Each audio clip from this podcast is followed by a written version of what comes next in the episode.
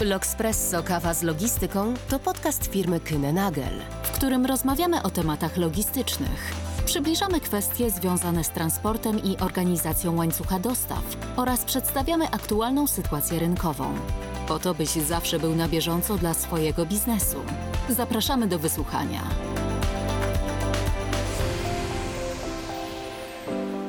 Dzień dobry. Witam w podcaście L'Oxpresso Kawa z Logistyką, a moją dzisiejszą gościnią będzie Emilia Górska-Mytyk, dyrektorka sprzedaży i marketingu w Kynenagel Polska. Cześć Emilio.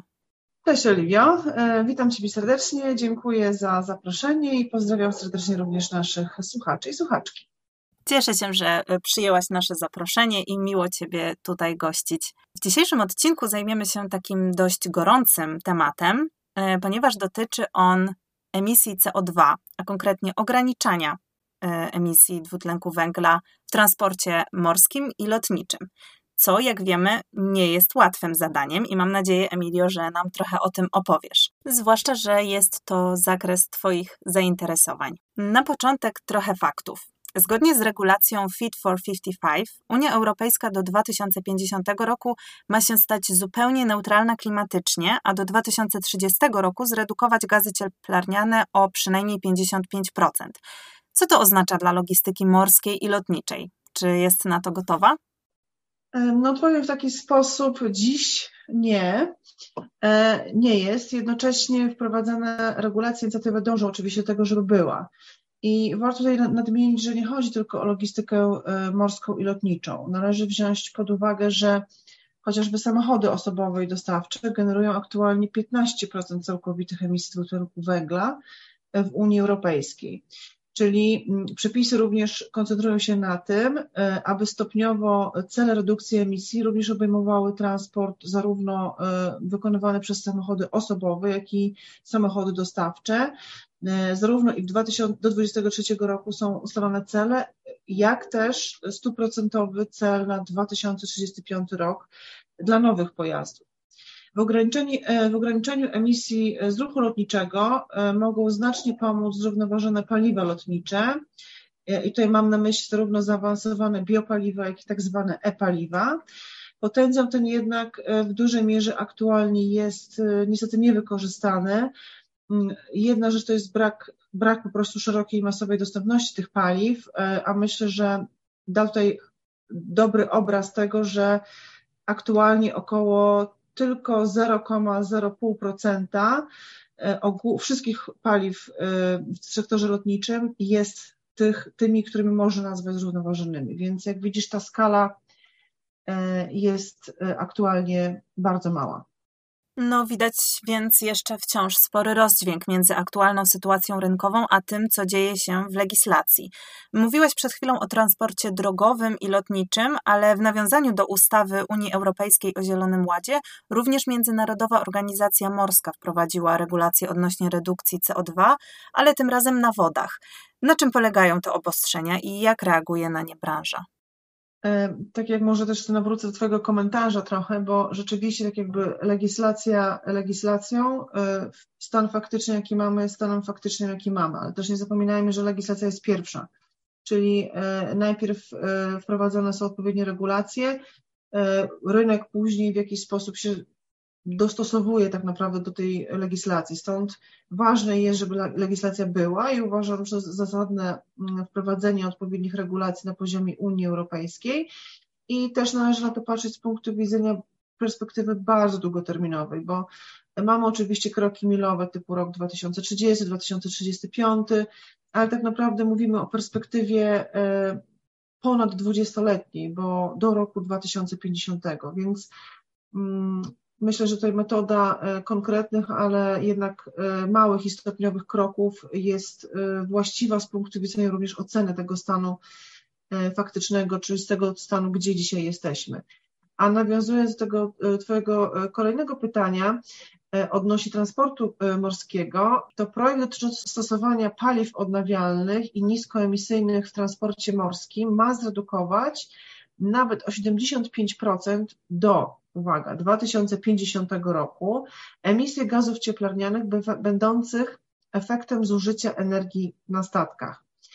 W tym celu promowane będzie szersze wykorzystanie przez armatorów ekologicznych paliw, ale też trzeba wziąć pod uwagę to, że Unia Europejska pracuje również nad mm, rozporządzeniem w sprawie infrastruktury takich paliw, tak? bo oprócz tego, że to paliwo będzie dostępne, to statki czy pojazdy, tak, czy samoloty muszą mieć odpowiednią infrastrukturę do przewożenia, do tankowania i tak naprawdę obrotu e, tego paliwa, w zależności od tego, jaki to rodzaj paliwa będzie. Więc mamy tutaj dwa aspekty. Z jednej strony typowo związane z transportem, czyli rodzaj wykorzystywanego paliwa, z drugiej też strony odpowiednia infrastruktura do ładowania chociażby, tak, czy tankowania pojazdów. Tak, tak. Y, tak jak mówisz, infrastruktura i działania rządowe będą pewnie coraz aktywniej działać, aby spełniać te warunki. Miejmy nadzieję, że z czasem będzie to coraz łatwiejsze, bo no właśnie, jeszcze parę lat temu wprowadzenie neutralności węglowej do świata logistyki wydawało się absolutnie niemożliwe. Dzisiaj mamy już znacznie więcej alternatyw i wiemy, że jest to wykonalne nawet w tym sektorze. E, jakie rozwiązania w zakresie emisji dwutlenku węgla oferuje fracht morski na ten moment? Znowu, wykonalne w całym sektorze to jeszcze nie jest. E, jednocześnie zacznę od tego, tak jakby od podstaw dotyczących transportu morskiego. Najważniejszym e, z mojej perspektywy elementem jest dokładne mierzenie śladu węglowego transporcie i uzyskiwanie tak zwanej widoczności emisyjności w całym łańcuchu dostaw. Z tym często firmy mają e, problem, z takim, borykają się z takim wyzwaniem, z uzyskaniem tych danych i, i ich konsolidacją. W Krenagel mamy dostępne narzędzia analityczne i mam tu na myśli platformę Sea Explorer i dostępne na bieżąco raportowanie emisji. W dalszym etapie klient może dokonać świadomego wyboru routingu czy serwisu, bo różnią się one emisyjnością zadbać o maksymalną utylizację przestrzeni mm, w kontenerze, czy przejść na odbiory dostawy z użyciem transportu kolejowego, który jest y, mniej emisyjnym rodzajem transportu niż y, transport typowo drogowy. No i oczywiście tutaj też można rozważać y, mm, zakup biopaliwa, bo taki ruch pozwala ograniczyć e, praktycznie w 100% e, emisyjność transportu morskiego już dziś. Czyli reasumując, w zależności od tego, jaki odcinek transportu morskiego bierzemy pod uwagę, czy bierzemy e, door to door, czyli od drzwi do drzwi, czy bierzemy sam odcinek frachtu morskiego, rozwiązań jest już kilka, a łącząc tak naprawdę je w, w jedno rozwiązanie dedykowane e, typowo pod kątem redukcji emisji e, transportu morskiego, myślę, że można uzyskać znaczące redukcje nawet do około 100% door A powiedz mi, co mówią wskaźniki? Czy klienci faktycznie wybierają e, te rozwiązania, które wymieniłaś? Tak, jest grupa międzynarodowych firm, które zdecydowały się już na takie rozwiązania. Tu mówimy głównie o międzynarodowych korporacjach, natomiast sektor średnich przedsiębiorstw z racji mniejszych zobowiązań legislacyjnych, tak, które dopiero w kolejnym etapie będą akurat te podmioty dotyczyły, jest jeszcze na etapie tak zwanej edukacji w tym zakresie, co też z przyjemnością robimy, chociażby nagrywając ten podcast. Zgadza się. Mam nadzieję, że kogoś zainspirujemy. O ile maksymalnie udaje się zmniejszyć zużycie emisji CO2 przy zastosowaniu wymienionych przez Ciebie rozwiązań? Czy to są duże liczby? To też e, zależy od skali, bo tak jak wspominałam na przykładzie transportu morskiego, nawet do około 15% przy samej zmianie e, serwisu na danym kierunku, i tu cały czas e, mam na myśli transport kontenerowy z Dalekiego Wschodu, do około 15-20% przy samej zmianie modelu transportu dla dostaw odbiorów kontenerów na lądzie, jeżeli właśnie dokonamy tej zmiany mm, na transport, na przykład rozwiązanie kolejowe, do prawie 100% na odcinku morskim przy zastosowaniu biopaliwa, z tym, że w przypadku biopaliwa i oczywiście wszystkich innych e, mm, rozwiązań, które tutaj podałam, należy wziąć pod uwagę ich aktualną dostępność bo biopaliwo nie jest jeszcze dostępne jako e, masowe rozwiązanie, więc to wszystko zależy od tego, e, w jakim momencie tak naprawdę firmy mówią się między sobą na konkretne ilości biopaliwa czy kontyngenty tego paliwa do biopaliwa do zużycia. A to pewnie też jeszcze trochę potrwa. Masowe biopaliwa, to tak, to jeszcze jest pieśń przyszłości, natomiast myślę, że każde kroki, kroki które aktualnie na rynku są robione w, w tym kierunku, żeby tą dostępność zwiększyć, są e, pożądane, tak, bo i coraz więcej firm potrzebuje, poszukuje takich rozwiązań i też legislacja będzie wymuszała, tak jak wcześniej rozmawiałyśmy o tym, żeby te i paliwa, i de facto infrastruktura były dostępne. Natomiast ja zawsze zachęcam do tego, żeby nie patrzeć na to tylko z perspektywy tu i teraz, tylko takiej planu tak naprawdę do tego e, celu, do którego chcemy dążyć. No to jest 20, jeszcze 7 lat przed nami, jak dobrze liczę na dzień dzisiejszy. Sporo do zrobienia, ale chyba sporo mamy na to czasu sporo, e, może inaczej, jest sporo do zrobienia i czas też e, minie szybko, więc myślę, że tutaj e, trzeba te aspekty brać pod uwagę, ale moim zdaniem najważniejsze są to, że są już pierwsze kroki poczynione, jest legislacja, która powinna trochę to przyspieszyć i też są ludzie, którzy pracują, odpowiednie zespoły czy instytucje, które pracują nad tym, żeby ta zmiana była możliwa, a w to osobiście ja bardzo wierzę. Również mam nadzieję, że ta zmiana nastąpi w swoim tempie. No dobrze, wiemy już w takim razie, co robić, aby ograniczać emisję CO2 we frachcie morskim. A co z frachtem lotniczym? Jak tam się sprawa prezentuje?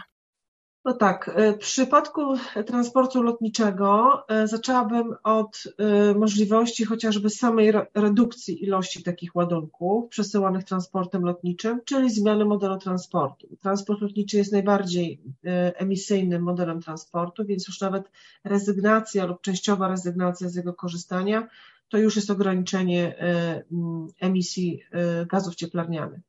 Na niektórych rozwiązaniach, na niektórych kierunkach można aktualnie również korzystać z rozwiązania łączonego, tak zwanego, e, tak zwanego morsko-lotniczego, czyli część drogi pokonuje, towar pokonuje statkiem, e, część drogi towar pokonuje samolotem, część drogi towar również pokonuje samochodem, tak, bo ten last mile delivery jest robiony z reguły na kołach.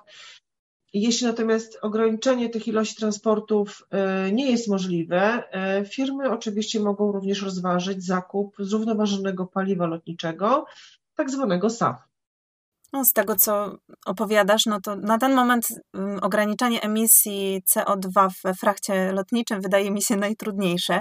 A powiedz mi jeszcze, jakie są przeszkody tutaj, no i co z tym paliwem? Ile go jest i czy w ogóle go wystarcza?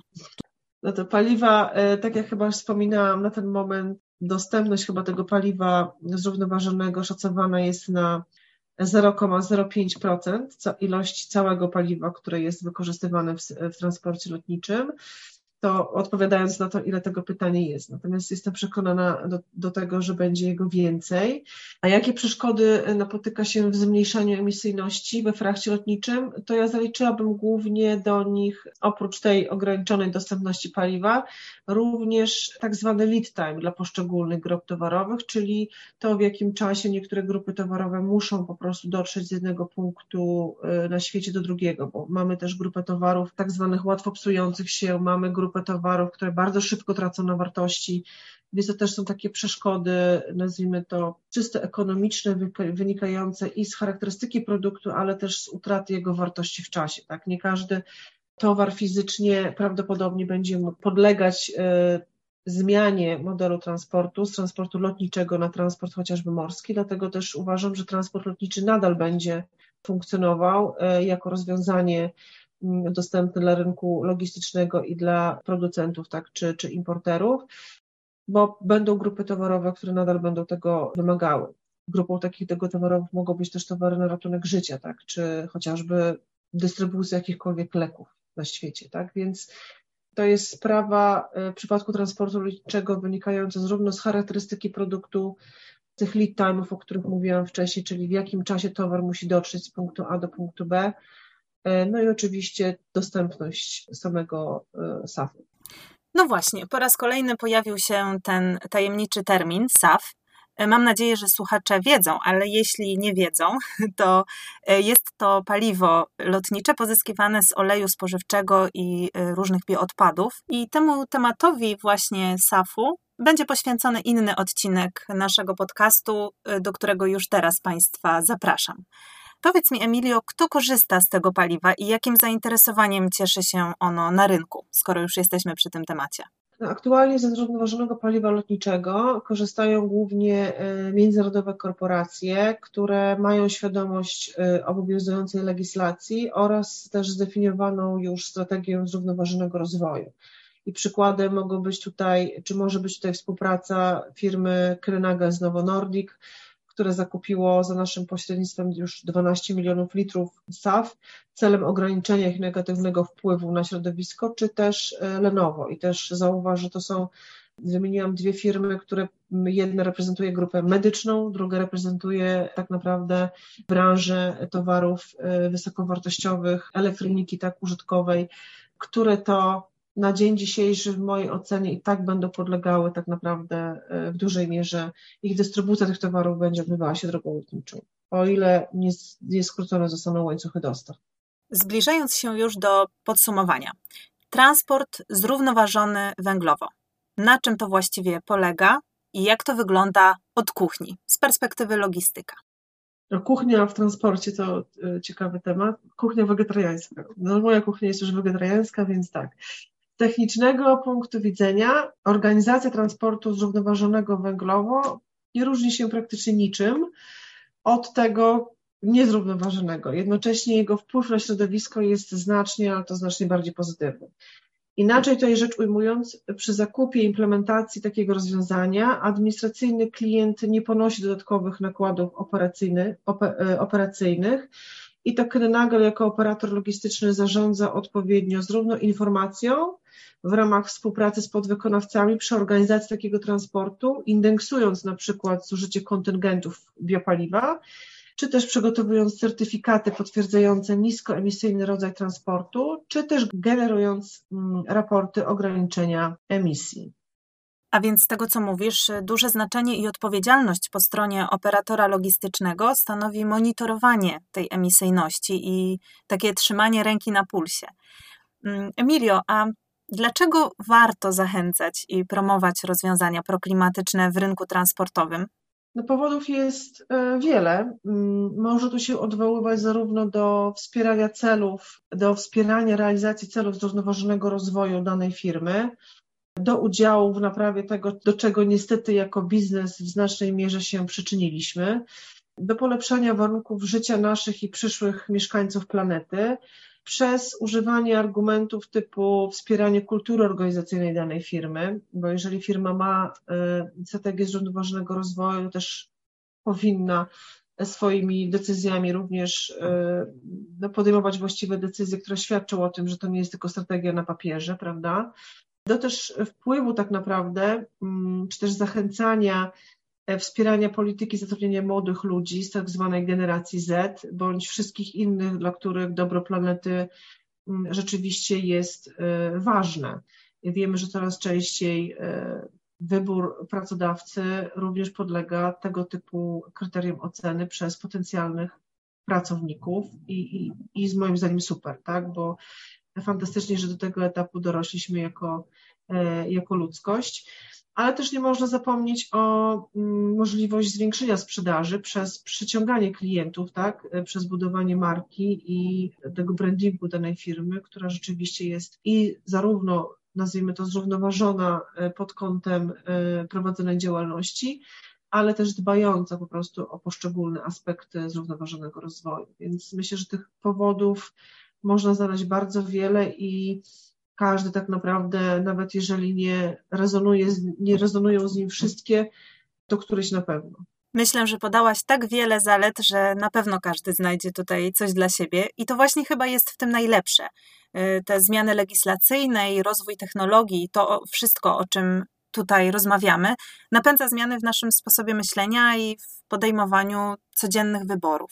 Ale na wszelki wypadek, gdyby jeszcze tego było mało, o czym tutaj przed chwilą powiedziałaś, proszę powiedz mi, Emilio, jak można jeszcze zachęcać firmy i klientów do wybierania technologii redukujących y, dwutlenek węgla, no i jak przyczynia się do tego Kynnenagel? No jak przyczynia się do tego Kynnenagel? No przede wszystkim edukując, ale też zapewniając dostęp do danych, na podstawie których klienci mogą podejmować świadome decyzje, no i oczywiście idących za tym rozwiązań, tak? bo wszystko to, co u nas w branży jest możliwe do, do uzyskania, do osiągnięcia, to oferujemy naszym klientom jako alternatywy czy, po, czy możliwe rozwiązania do stosowania, do zaimplementowania w ich łańcuchach dostaw. A jak zachęcać firmy do pójścia w stronę zrównoważonego transportu? Mm, to na szczęście niektórych już nie trzeba przekonywać czy zachęcać, a jeśli istnieje taka konieczność, to można odwołać się do wcześniej wspominanych przez, przeze mnie już przesłanek, ale też do czystej kalkulacji, bo z mojego doświadczenia wynika, że koszt transportu neutralnego pod kątem emisji e, w przeliczeniu na jednostkę towaru niejednokrotnie względem wartości przez niego generowanej pozytywnie zaskakuje naszych e, partnerów biznesowych.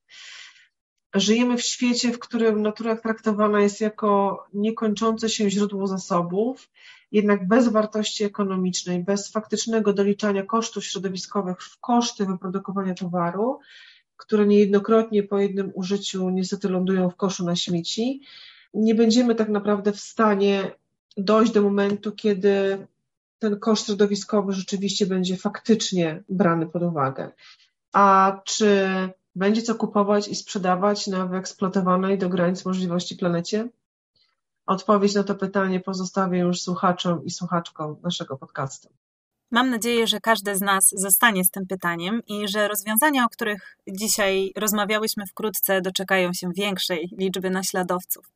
Bardzo dziękuję Ci, Emilio, za rozmowę, a Państwu za wysłuchanie. No i życzę smacznej kawy. Dziękuję, Oliwie, również smacznej kawy wszystkim. Do usłyszenia. Do usłyszenia.